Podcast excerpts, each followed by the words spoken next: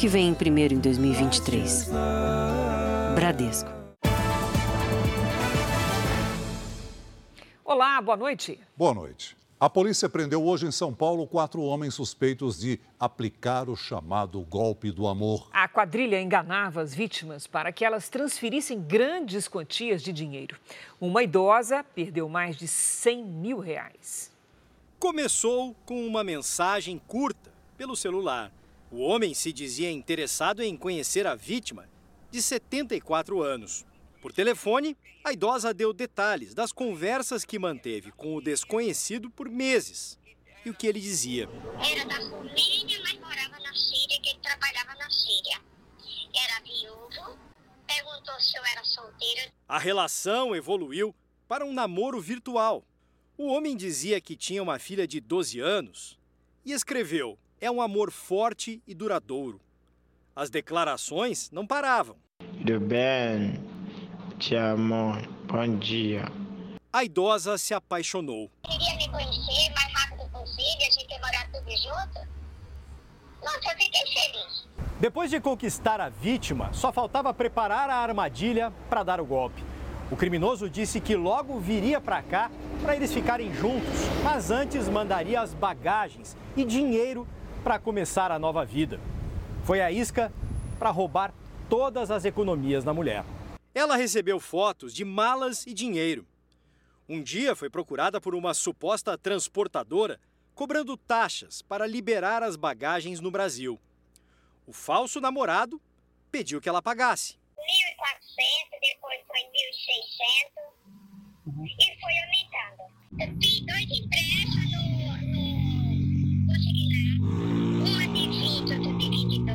Quando procurou a polícia, ela ainda não tinha percebido que havia caído em um golpe. Queria ajuda para liberar as supostas bagagens. Nós tivemos, inclusive, é, um pouco de trabalho é, para explicar que, que o golpe já vinha desde lá daquele, daquele oi, desde aquele relacionamento. Foi a vítima perfeita para esse tipo de golpe. As fotos enviadas para a idosa foram tiradas da internet. Hoje, a polícia prendeu quatro suspeitos de participar da quadrilha, dois brasileiros e dois colombianos. E já sabe que os golpistas fizeram pelo menos outras seis vítimas. Os outros boletins de ocorrência têm cifras de 30 mil, 50 mil, 60 mil. Então, são cifras altas que eles conseguem angariar com esse tipo de golpe. Além da dívida de 102 mil reais, a aposentada agora tem que lidar com a decepção. Triste, meu, porque eu não estou conseguindo dormir. Quadrilhas invadem lojas em busca de aparelhos de celular para fazer transferências via Pix. Em São Paulo, foram dois casos semelhantes em que os criminosos aproveitaram o maior número de pessoas no mesmo ambiente para atacar. Esse homem de boné que caminha tranquilamente é um criminoso à procura de um local para agir. Ele escolhe o comércio e se apresenta como cliente. Por outro ângulo, dá para ver as pessoas lá dentro. O suspeito saca a arma e rouba clientes e funcionários. Um deles se desespera.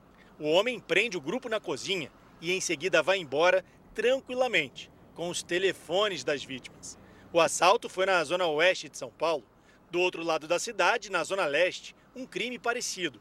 A quadrilha invadiu um salão de beleza, também em busca de celulares. Dessa vez eram dois homens e uma mulher. A funcionária do salão disse que os prejuízos, com todas as transferências, chegam a 50 mil reais. Eles tinham bem experiência no que eles estavam fazendo. A segurança era muito grande, se sentiram muito à vontade. Os criminosos passaram menos de 20 minutos aqui dentro do salão de beleza. Tempo suficiente para roubar pertences das vítimas, dinheiro do caixa e os celulares de clientes e funcionários. Ao todo, 10 pessoas foram roubadas. Os criminosos usaram aplicativos para fazer transferências por Pix e compras em sites de comércio virtual. Em uma dessas compras, a polícia teve acesso ao endereço de um dos integrantes da quadrilha.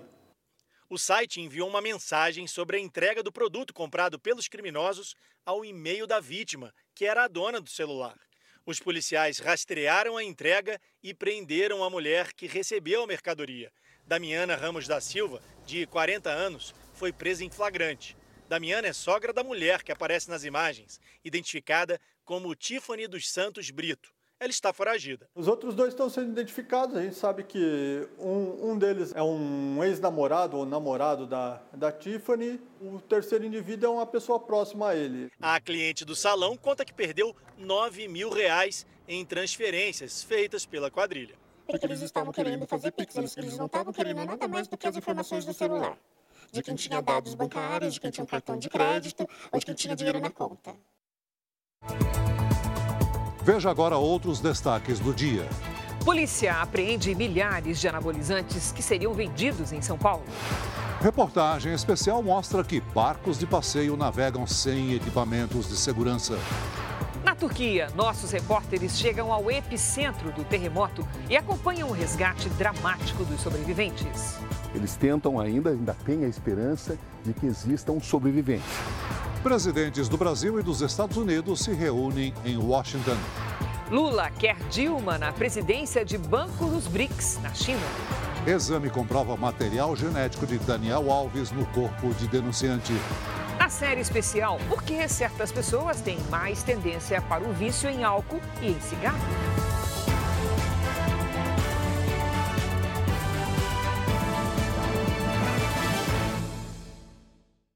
Oferecimento: cartões Bradesco, muito mais benefícios.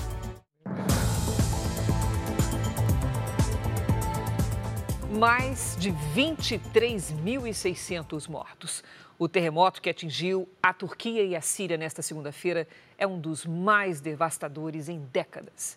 O jornalista Roberto Cabrini está na região do epicentro. Ele e o repórter cinematográfico Daniel Vicente acompanharam o trabalho dramático dos socorristas na busca por sobreviventes. Nossos enviados especiais mostram que, em meio à tristeza de uma tragédia, a esperança renasce a cada novo resgate.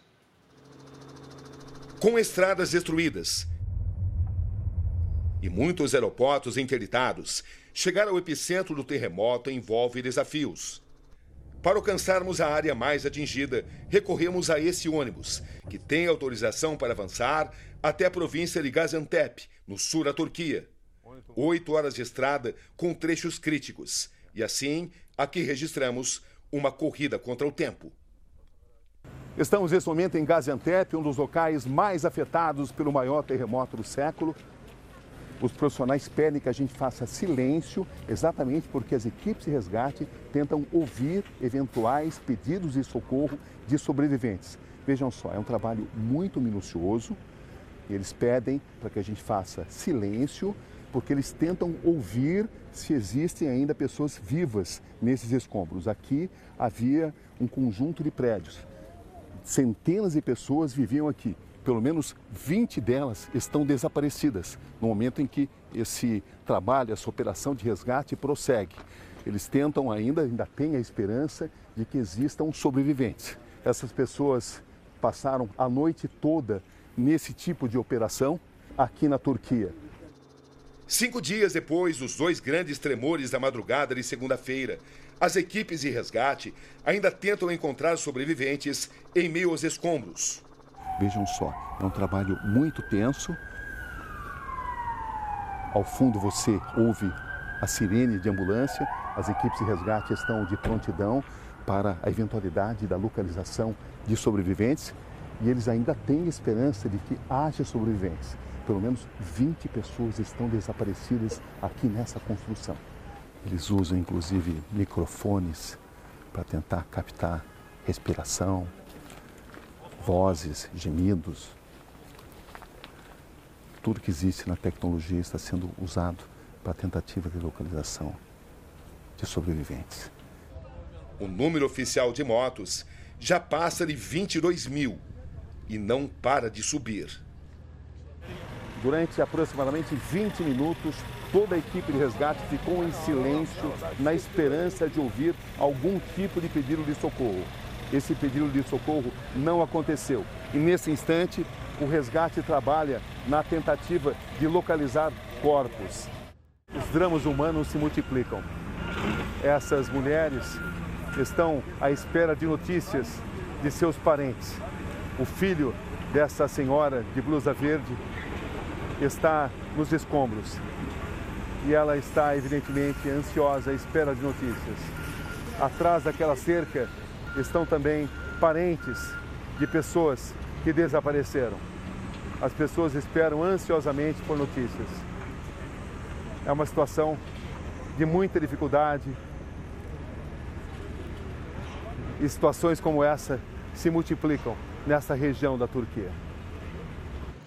A jovem oficial de resgate já perdeu oito amigos, mas ela me conta que detectar sinais de vida de gente que permanece soterrada renova as energias. Às vezes eles se sentem mentalmente e fisicamente exaustos. Param para chorar, mas tem que continuar. É um desafio dos próprios limites que eles têm. São momentos dramáticos que implicam também na localização inevitável de corpos. As máquinas pararam de trabalhar.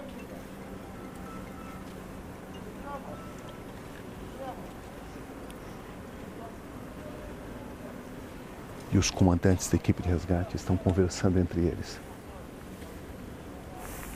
É um momento de tensão e também de expectativa para a equipe de resgate. Imagens como essa inspiram a todos. Blocos de concreto e metal retorcido estavam no caminho de mais um salvamento. Não sabemos os ferimentos, mas ela está viva, diz o socorrista da Alemanha. São 104 horas soterrada e um dos resgates mais difíceis. O abraço de quem viu o esforço desses homens é de agradecimento. E os aplausos reconhecem o trabalho de tantas pessoas que vieram ajudar. As equipes de resgate são incansáveis. O homem recebe o apoio da equipe, que tenta retirar o concreto que prende as pernas dele. O tempo agora é o maior inimigo. É preciso correr para salvar mais uma vida. Nesse esforço, até o jato presidencial se transforma em uma ambulância aérea para levar bebês e feridos até os hospitais fora da área do terremoto. Mais de 24 milhões de pessoas foram afetadas na Turquia e na Síria. Centenas estão desabrigadas. Esse pai está desesperado. Há quatro dias não tem notícias do filho. Hoje a procura terminou. E o beijo tão esperado consola o menino de um ano. Roberto Cabrini, do sul da Turquia, para o Jornal da Record. A cobertura completa do terremoto que atingiu a Turquia e a Síria você acompanha no Domingo Espetacular com Roberto Cabrini. Nossos enviados especiais mostram o drama dos desabrigados e o sofrimento das famílias que procuram por parentes desaparecidos. Uma grande quantidade de anabolizantes foi encontrada pela polícia num centro comercial num bairro de luxo na Grande São Paulo. Dois homens foram presos. A polícia acredita que parte dos produtos seja falsificada, o que põe em risco a vida dos usuários. Uma ampola do produto era vendida por 5 mil reais. Os policiais cumpriram buscas em cinco endereços na capital e cidades da Grande São Paulo. Este imóvel, num centro comercial movimentado, funcionava como depósito. Nos dois andares havia caixas e mais caixas de anabolizantes proibidos no Brasil, mas prontos para venda. Nesta casa mora um dos investigados. Segundo a polícia, o homem preso em flagrante é um dos responsáveis pelo transporte dos hormônios sintéticos. O carro dele estava carregado com o produto quando os investigadores chegaram. Nesta caixa tinha frascos de uma mistura de óleo mineral com anestésicos. Apesar de não ser um anabolizante, o uso é contraindicado. Quando injetado diretamente no músculo, provoca uma inflamação e um crescimento instantâneo. O uso do Sintol, primeiramente, tem um risco muito grande de infecção. Existem pacientes que têm que ir para cirurgia para retirar o produto. Um segundo suspeito também foi preso em flagrante. Disseram que apenas manipulavam as, as encomendas e não sabiam o que estavam carregando, não sabiam o que havia dentro delas. Todos os integrantes da quadrilha já foram identificados pela polícia, inclusive quem comanda o esquema criminoso. É uma rede bem estruturada que movimenta altos valores. Há casos em que uma única ampola de anabolizante é vendida por 5 mil reais. A gente encontrou produtos que aparentemente têm origem do Paraguai. Foi encontrado também embalagens e etiquetas que demonstram que grande parte desses produtos provavelmente é falsificado. O médico alerta que o uso irregular de anabolizantes pode levar à morte. A pessoa pode ter tremores, dores articulares, dores de cabeça, formação de estrias. Pode ter problemas cardíacos, como infarte, como embolia, pode ter problemas neurológicos, como derrame, e pode também gerar tumores. Uma câmera de segurança registrou o momento em que um carro é atingido por outro em um cruzamento de Cubatão, litoral de São Paulo. O veículo capota e para depois de bater num poste. Ninguém ficou ferido. O maior traficante do Paraguai foi preso no Rio de Janeiro. Ele é acusado de mandar matar um promotor que investigava o crime organizado no país. O crime foi em maio do ano passado, na Colômbia. O traficante paraguaio Miguel Ângel Galeano foi monitorado pela polícia por 30 dias. Conhecido como Tio Rico, ele foi surpreendido no Recreio dos Bandeirantes, na zona oeste do Rio, e não ofereceu resistência. O objetivo dele aqui era fazer seus contatos para também se tornar o maior traficante de drogas do Rio de Janeiro e depois se tornar o maior traficante de drogas do país. Tio Rico era procurado pela Interpol como suspeito de ser o mandante da execução do promotor Marcelo Pet, em maio do ano passado. O homem que combatia o maior cartel de drogas do Paraguai foi morto a tiros numa viagem de lua de mel.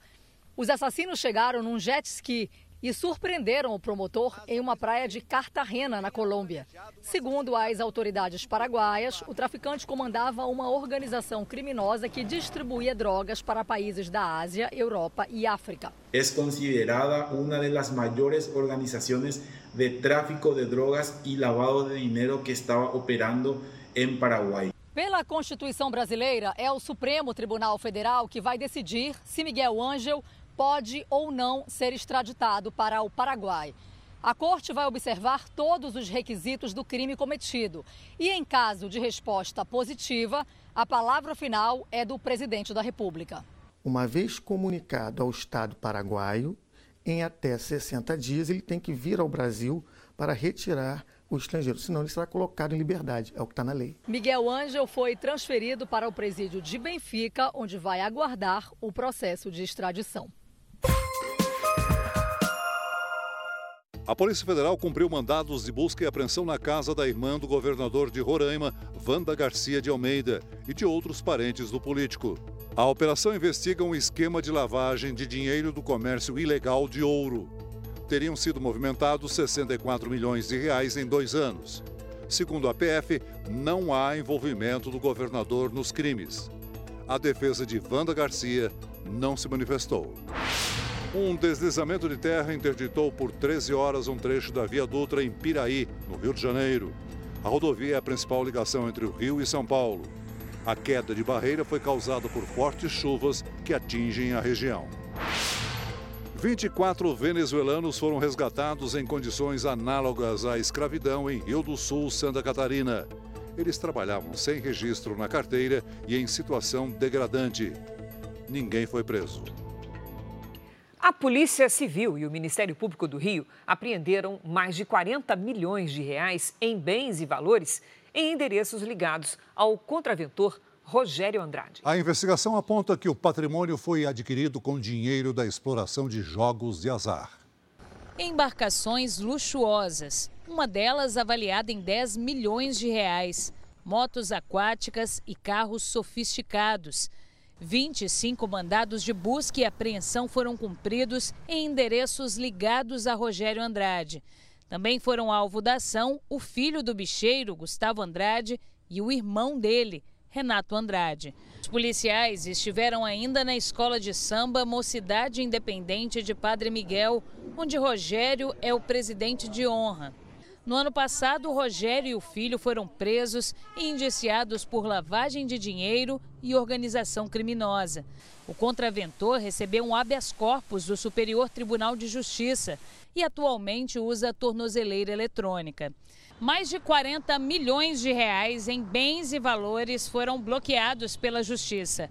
Durante quatro anos, as contas de Rogério Andrade e de parentes foram analisadas pela Polícia Civil e pelo Ministério Público do Rio.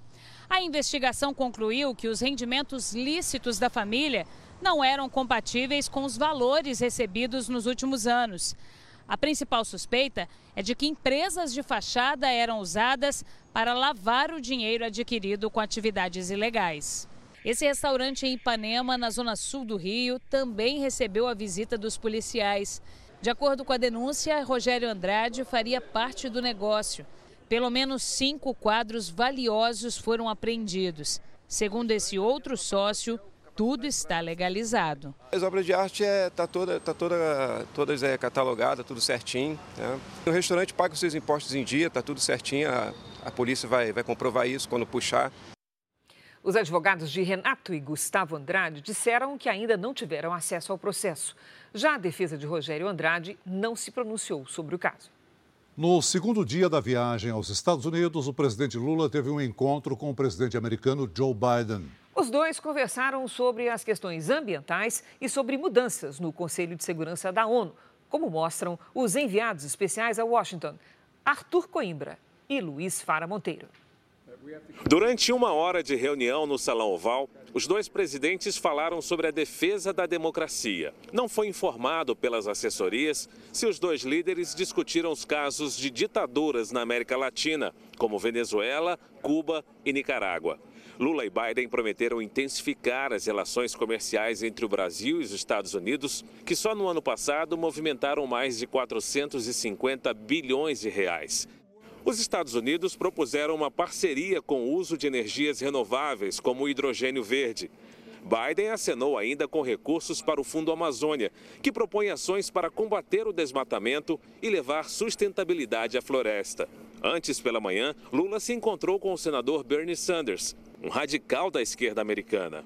Sanders, que tentou candidatura à presidência sem sucesso, defendeu o fortalecimento da economia sul-americana. No encontro, Lula agradeceu ao presidente americano pelo reconhecimento de sua vitória nas eleições. Voltou a defender reformas no Conselho de Segurança das Nações Unidas com a inclusão permanente de países em desenvolvimento. Joe Biden sinalizou apoio à proposta e ressaltou a importância e o protagonismo do Brasil na geopolítica mundial.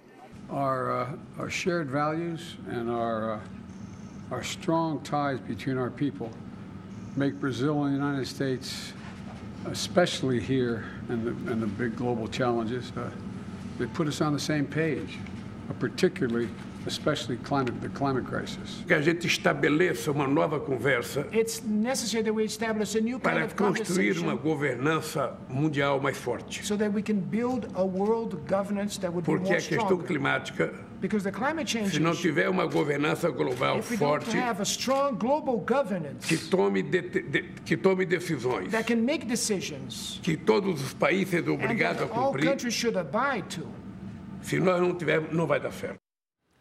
Em meio aos ataques do presidente Lula à autonomia do Banco Central, o governo pretende aprovar ainda este mês o aumento da meta de inflação. Já a reforma tributária deve avançar no Congresso nos próximos dias. O presidente da Câmara, Arthur Lira, quer criar um grupo de trabalho para debater as duas propostas que tratam da reforma. O relator da matéria será o deputado Agnaldo Ribeiro, do PP da Paraíba. Segundo Lira, a reforma tributária tem que ser ampla para atender a todos os setores. Apesar do Banco Central não ter recebido qualquer formalização sobre mudanças na meta de inflação, o assunto pode ser discutido na semana que vem, durante a reunião do Conselho Monetário Nacional. O presidente Lula tem pressionado para que a meta, que hoje está em 3,25%, seja ampliada. Lula gostaria de uma meta de 4,5%, que está descartada pela equipe econômica e pelo Banco Central. Nos bastidores, Roberto Campos Neto, presidente do banco, já admite 3,5%. Esse sistema de metas é usado pelo Banco Central para o controle da inflação. Com o aval de Campos Neto, a expectativa é a de que a nova meta seja aprovada por unanimidade. O conselho é composto pelo presidente do Banco Central, pelo ministro da Fazenda, Fernando Haddad, e pela ministra do Planejamento, Simone Tebet. O presidente Lula escolheu a ex-presidente Dilma Rousseff para comandar o Banco de Desenvolvimento do BRICS, que é o grupo de países emergentes composto por Brasil, Rússia, Índia, China e África do Sul os países parceiros já teriam aceitado o nome de Dilma no comando do banco, que tem sede na China. Nesta sexta-feira, Vitória, no Espírito Santo, foi a capital mais seca do Brasil. Hora da gente conversar com a Lidiane Sayuri. Oi, Lid, boa noite. Como é que pode tanta chuva no Espírito, tanta seca no Espírito Santo e chuva no Sudeste? Intensa chuva. É verdade, Cris. A gente vai entender melhor. Boa noite para você, boa noite, Celso, boa noite a todos. É a posição do corredor de umidade que causa isso. As nuvens mais carregadas estão entre o Paraná e Minas.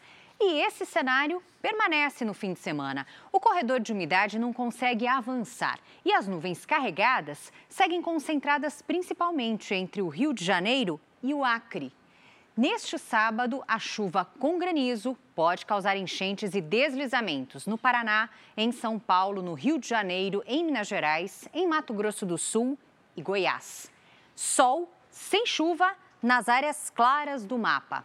Em Porto Alegre faz 35 graus, em Vitória e Cuiabá até 33, em São Luís e Manaus 30. A chuva forte, principalmente à tarde, pode causar transtornos em São Paulo, no Rio de Janeiro, em Belo Horizonte e Campo Grande. Tempo Delivery. O Derlan é de Primavera do Leste, Mato Grosso. Vamos para lá, Celso. Oi, Derlan. Fim de semana de muitas nuvens, algumas aberturas de sol e pancadas de chuva a qualquer hora. Em alguns pontos, tem chance de temporais. Máximas de 31 e de 30 graus. Agora é a vez do Juarez, de Praia Grande, litoral de São Paulo. Juarez aqui na nossa tela. Seguinte, Juarez, fim de semana no litoral sul de São Paulo de tempo abafado, com máximas acima dos 30 graus. Cuidado com a chuva no fim do dia, tá? Participe do Tempo Delivery com a hashtag você no JR pelas redes sociais. Cris, Celso, bom fim de semana. para você também. Veja a seguir. Equipe do Jornal da Record mostra que barcos de passeio navegam sem equipamentos de segurança. Exame de DNA complica a situação de Daniel Alves, que completou hoje três semanas na prisão. Polícia Federal vai usar cadastro eleitoral para identificar vândalos que atacaram prédios públicos.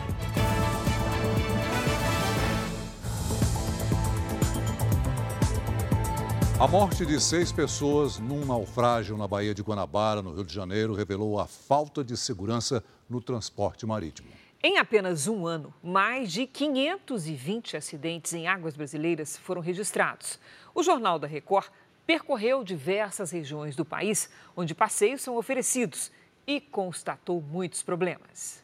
Ele sair daqui, ó, botar um churrasquinho no barco, ir ali para Jurubaíba, ali, joga âncora, o cara vai para a praia entendeu? Ou então vai para Paquetá. O roteiro detalhado é o mesmo escolhido pelos passageiros da traineira Caiçara no último domingo. O passeio pela Baía de Guanabara passou a ser oferecido por pescadores e barqueiros da região que enxergaram uma oportunidade de negócio. A Baía de Guanabara virou uma espécie de terra sem lei.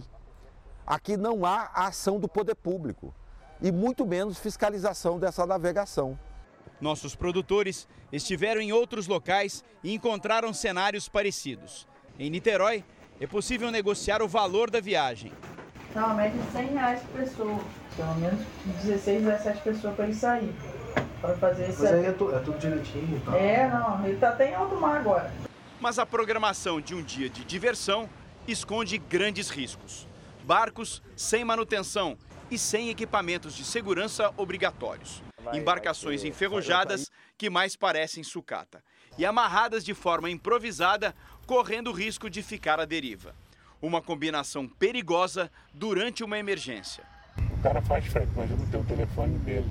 É um barco de balança. É barco para passeio de pescaria, cheio de camarão, pescaria. Barco não é aquele barco é, que eu vou dizer para você, é um barco top para confiar. Essas embarcações elas são feitas e planejadas para navegar principalmente em águas abrigadas. As embarcações que enfrentam grandes ondas, elas elas têm características construtivas diferentes. No último final de semana, uma tempestade fez a Caiçara naufragar. A embarcação saiu na manhã de domingo da Praia dos Bancários, na Ilha do Governador, com 14 pessoas a bordo. O destino era a ilha de Jurubaíba, perto de Paquetá. O barco deveria voltar para a Ilha do Governador e atracar na Praia do Bananal, mas não foi o que aconteceu. Sair para um passeio alegre e final do dia você se encontrar em desespero pedindo a volta do seu irmão e não encontrar. Verenda é irmã de Everson Costa de Assunção, de 45 anos, uma das seis pessoas que morreram no naufrágio. Outras seis foram resgatadas com vida. Duas continuam desaparecidas. Isabel Borges, de 38 anos, e Fábio Dantas Soares, de 46 anos. As buscas pelas vítimas seguem sem parar. Bombeiros, com apoio de mergulhadores, motos aquáticas e botes, fazem uma varredura em todo o perímetro do naufrágio. Neste vídeo, feito pelo tripulante de outra embarcação, é possível ver a dificuldade de navegação no momento do acidente. Ele logo fez o alerta. No ano passado, mais de 521 investigações de acidentes com embarcações foram abertas em todo o país. 194 pessoas morreram e 49 nunca foram encontradas. Os estados do Rio de Janeiro, Espírito Santo e Minas Gerais aparecem no topo da lista com mais ocorrências. Mas os registros aparecem também em várias regiões do Brasil. Na última semana, em Manaus, um barco de médio porte bateu em um ferro e naufragou. 42 pessoas que estavam a bordo foram resgatadas com vida. Nessa semana, nossa equipe de reportagem também flagrou embarcações em condições precárias no Pará.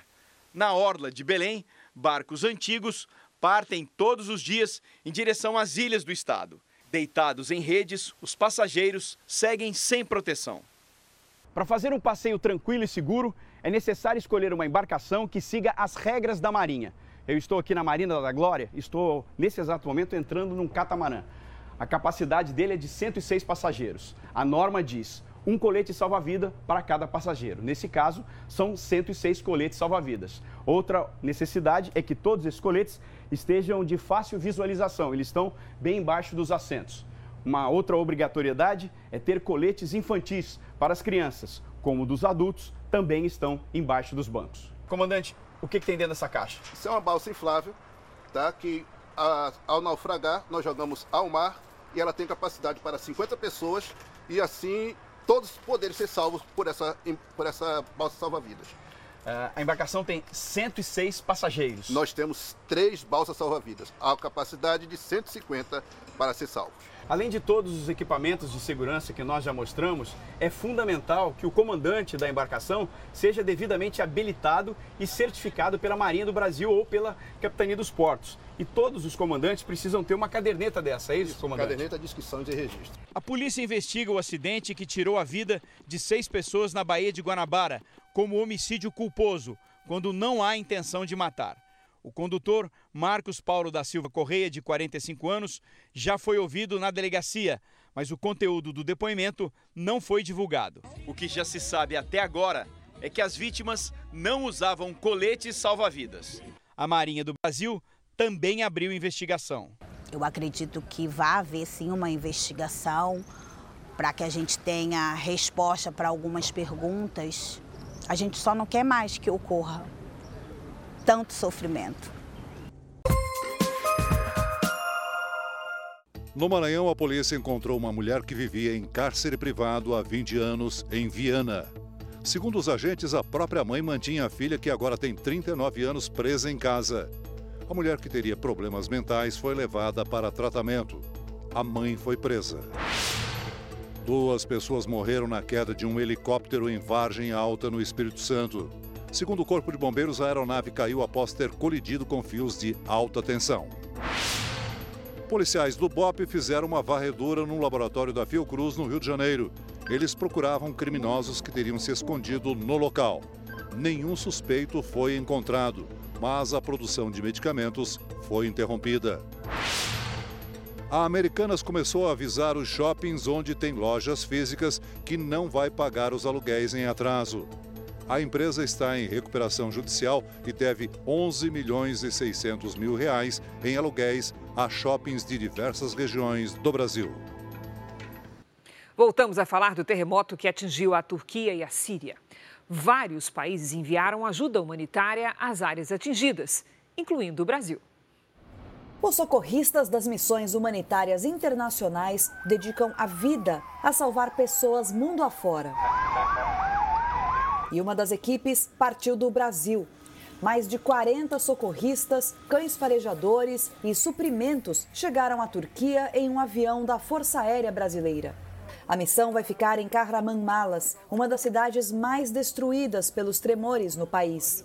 Mesmo lugar em que estão as equipes de resgate do Exército de Israel. O chefe da missão israelense, Golan Vach, explica que as equipes têm que ter a tecnologia e os equipamentos adequados e também treinamento específico para trabalhar neste tipo de situação. This is exactly the scenarios that you train for.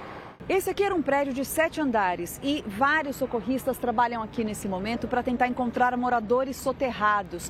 Um trabalho árduo, porque o concreto tem que ser retirado camada a camada. Outra técnica é abrir pequenos túneis. A gente consegue ver um ali, pequeno, e outro aqui um pouco mais para cima, onde tem um grupo aqui de eh, socorristas trabalhando.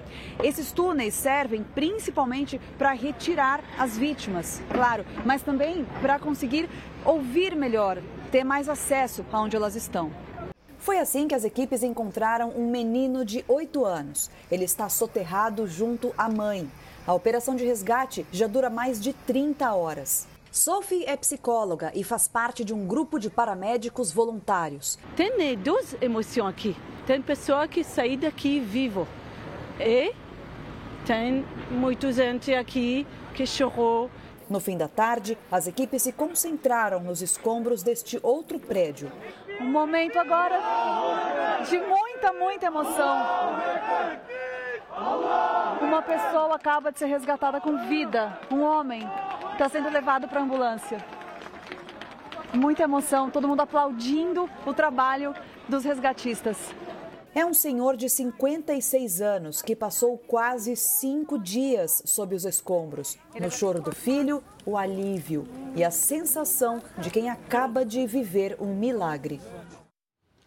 O laudo de um exame de DNA comprovou que havia material genético do jogador Daniel Alves no corpo e nas roupas da mulher que o acusa de violência sexual. Há três semanas na prisão, o brasileiro aguarda decisão da Justiça sobre o pedido para responder o processo em liberdade. O teste de DNA confirmou a presença de sêmen de Daniel Alves nas amostras recolhidas da suposta vítima. A informação é da imprensa espanhola, que revelou hoje o resultado do exame. De acordo com as reportagens, o material genético do atleta brasileiro também foi encontrado na roupa da jovem e no chão do banheiro da casa noturna onde o estupro teria acontecido. Segundo um jornalista catalão, Daniel Alves apresentou uma quarta versão para o caso. Ele agora admite o ato sexual, mas em relação consentida. O lateral completou hoje três semanas na prisão. Daniel Alves ainda aguarda a decisão da Justiça Espanhola sobre o recurso apresentado pela defesa. Os advogados pedem para que ele possa responder ao processo em liberdade. Os advogados de Daniel Alves justificaram o pedido com garantias de que ele não vai fugir do país, como a entrega dos passaportes, a apresentação periódica à justiça e o uso de uma pulseira eletrônica. A advogada da mulher que fez a denúncia se opõe à saída do jogador da prisão.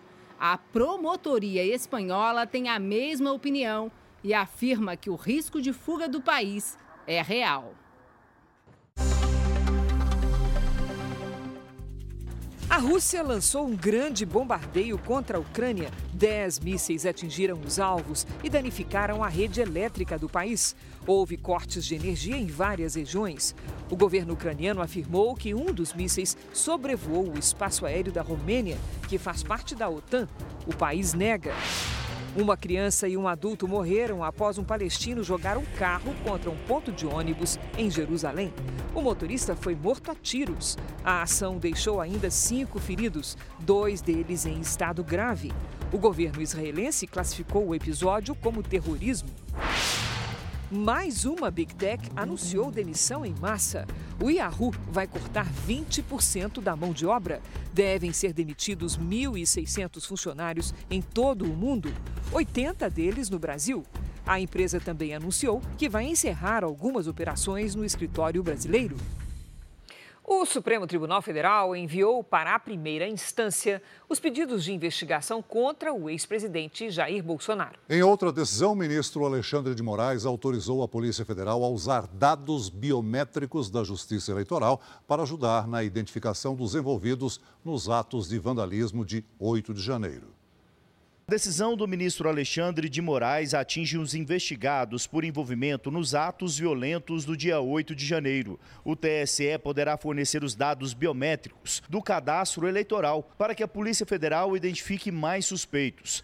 Há mais de um mês afastado do cargo de governador do Distrito Federal, Ibanez Rocha pediu ao Supremo para voltar à função. O pedido do governador tem como base o relatório da Polícia Federal que não apontou omissão ou ação de Ibanez Rocha que tenha contribuído para a depredação dos prédios públicos. Mensagens extraídas do celular de Ibanez mostram como foram as conversas no dia 8.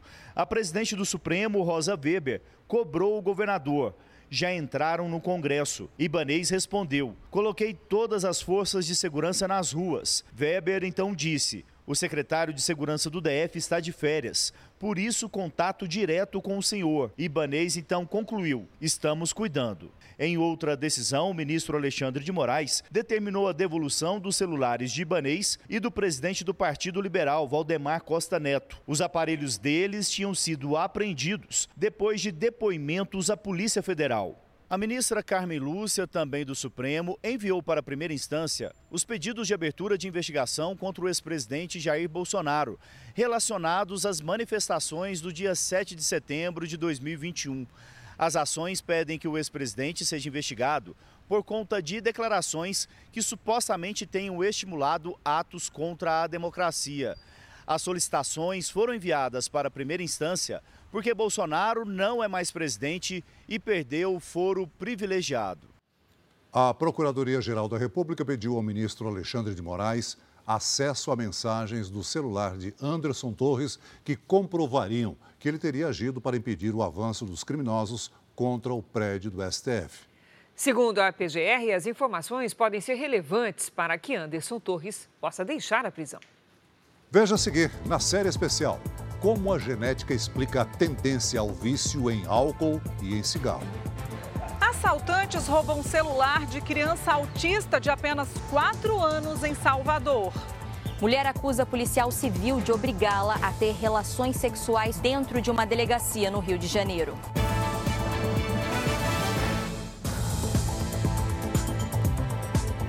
Uma mulher acusa um policial civil de obrigá-la a manter relações sexuais dentro de uma delegacia em Copacabana, no Rio de Janeiro. Minutos antes do suposto abuso, ela pediu que o agente liberasse o namorado, que estava preso por agredi-la. Tinha medo, estava com arma de fogo mesmo. Meu medo era se eu, eu reagisse, minha vontade era reagir. Se eu reagisse, ele poderia muito bem atirar em mim. O relato é de uma mulher que procurou proteção policial depois de ser agredida pelo namorado. Apesar do episódio de violência, ela não queria que o companheiro ficasse preso. A jovem afirma que foi obrigada a fazer sexo com um policial civil que prometeu, em troca, soltar o namorado.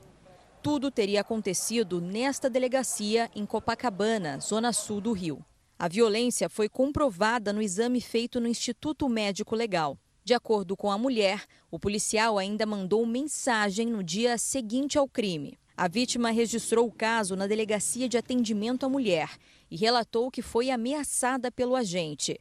O policial civil foi afastado das funções e agentes cumpriram um mandado de busca e apreensão contra ele. Segundo informações apuradas pela Record TV, o suspeito está há 11 anos na corporação.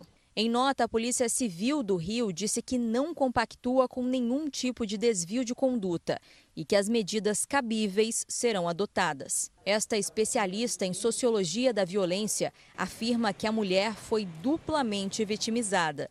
O policial se aproveitou do fato de que ela desconhecia os seus direitos, desconhecia a lei, para obter vantagens sexuais, favores sexuais. Para o advogado da vítima, houve abuso de autoridade. Agora eu vou estar indo junto à Corregedoria e junto ao Ministério Público pra, pra, para que sejam feitas as providências cabíveis e a justiça, em primeiro lugar. A Record TV não conseguiu contato com a defesa do policial acusado. Câmeras de segurança flagraram criminosos roubando o telefone celular de uma criança autista de 4 anos de idade, em Salvador. A ação violenta deixou a menina traumatizada. As imagens mostram mãe e filha voltando da escola. A menina está com um fone de ouvido distraída ao celular quando dois homens numa moto param e arrancam o aparelho da criança. O vídeo mostra a vítima desesperada após o assalto. Ela tem quatro anos e é autista. Quase sempre a mãe usa o celular para acalmá-la e evitar que o barulho da rua a incomode. Ela tem hipersensibilidade auditiva. Para ela poder ficar melhor, eu pego, utilizo. Quem tem, é, quem tem filhos autistas sabe disso que a criança, quando tem uma. A gente tem que procurar uma, uma forma, sabe, de pegar e manter a criança calma. As imagens foram entregues à polícia. Segundo a mãe, a filha está abalada e por isso as duas agora vão ter que mudar o trajeto, percorrer um caminho mais longo para chegar à escola. Ela fala, é, mamãe, o homem pegou o celular, a moto e sempre falando isso o tempo todo.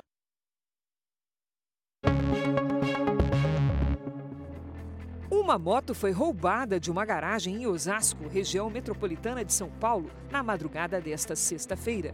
As imagens da câmera de segurança mostram o momento em que três criminosos chegam em duas motos. Um deles usa um alicate para quebrar a tranca do portão. Logo depois, dois entram na casa e, em seguida, retiram o veículo do imóvel.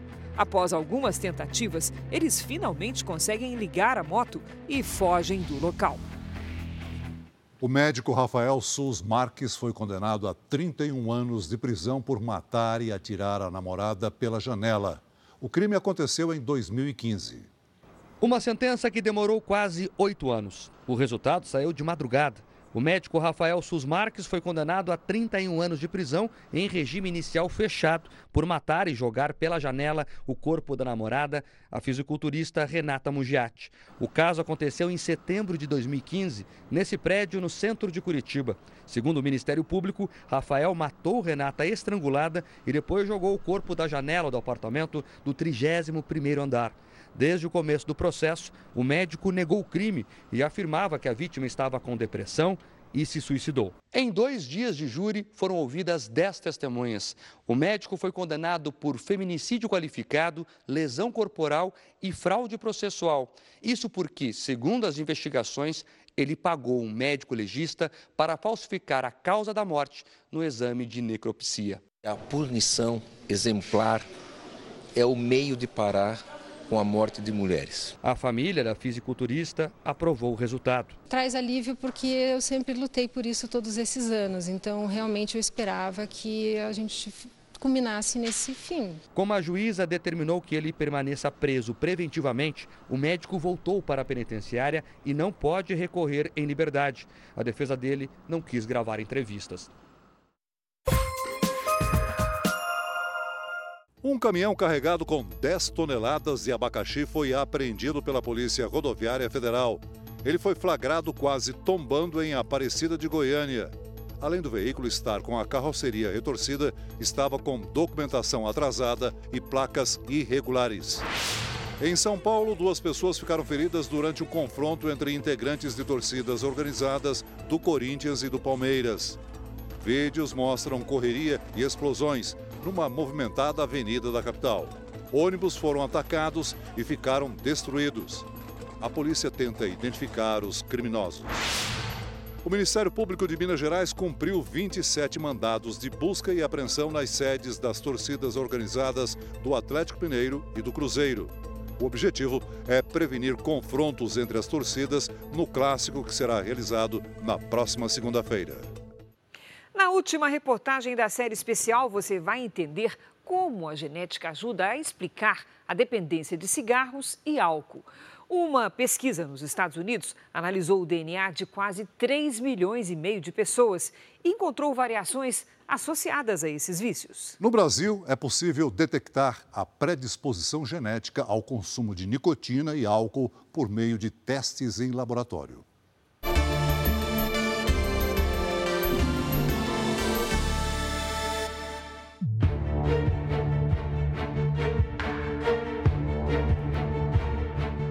Já tentei parar de fumar.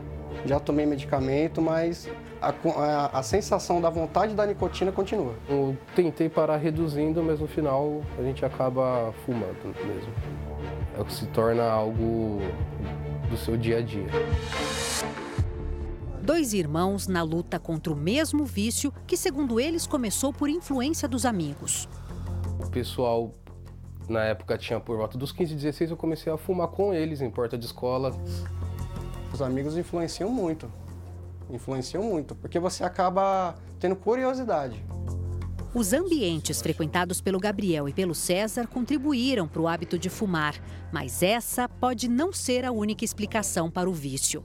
Um estudo feito nos Estados Unidos revelou que as dependências de cigarro e de bebidas alcoólicas podem estar ligadas também à genética. Os pesquisadores analisaram amostras de quase 3 milhões e meio de pessoas pelo mundo e encontraram mais de 2 mil variações no DNA associadas aos vícios em nicotina e álcool. O estudo descobriu que, a partir dos marcadores genéticos que uma pessoa tem, é possível identificar até mesmo com que frequência ela consome cigarros e bebidas. Um dos responsáveis pelo trabalho explica que muitos desses genes ligados ao tabagismo e ao alcoolismo são herdados dos pais. Para ele, os resultados obtidos com o estudo podem contribuir para o desenvolvimento de novos tratamentos contra os vícios. Esse estudo pode ser um caminho para criar marcadores de risco para a dependência de tabaco e álcool e também ajudar a desenvolver medicamentos para as pessoas pararem de beber e fumar. Durante a pandemia, o número de mortes atribuídas ao consumo excessivo de álcool cresceu 24% no país. O tabagismo também é responsável por um cenário grave de saúde pública. No Brasil, cerca de 160 mil pessoas perdem a vida todos os anos em consequência do vício. O aumento do consumo dos cigarros eletrônicos nos últimos anos tem preocupado os especialistas, porque a maioria contém nicotina, além de outras substâncias tóxicas. A venda do dispositivo está proibida no país pela Anvisa desde 2019, mas virou febre entre os jovens. Aqui no Brasil, alguns laboratórios já oferecem o um mapeamento genético que identifica, entre outras coisas, a predisposição ao tabagismo. Neste, em São Paulo, a procura pelos testes aumentou 40% em um ano. Para a gente identificar exatamente, por exemplo, a propensão à dependência de nicotina, a gente vai analisar milhares de marcadores genéticos e alguns deles que estão associados a, a essa condição. Um dos mais relevantes fica no cromossomo 15, dentro do gene CHRNA5. Cada pessoa recebe um exemplar desse cromossomo do pai e outro da mãe. O marcador que vai identificar a predisposição ao tabagismo ou ao alcoolismo é chamado de SNP, sigla em inglês para um nome complicado: polimorfismo de nucleotídeo único. A leitura dos códigos genéticos é feita pelo software do laboratório. Cada pontinho na tela representa um marcador genético. Para, por exemplo, um dos genes associados, algumas pessoas podem ter a letra A, outras pessoas podem ter a letra G. Se a pessoa tem a letra A, isso aumenta a chance de você ter esse, essa dependência. Né? Se você tiver a letra G, isso diminui. Identificar quem tem predisposição ao vício pode ser o primeiro passo para a prevenção. Eu tenho esse, esse marcador genético que aumenta o risco de, de tabagismo. Né? Eu acho que você saber disso, se você não fuma, você vai pensar duas vezes antes de começar e ter a primeira experiência e fumar o primeiro cigarro. Agora, se você já fuma, você saber disso, você vai poder ter o um ímpeto maior para realmente conseguir parar de fumar.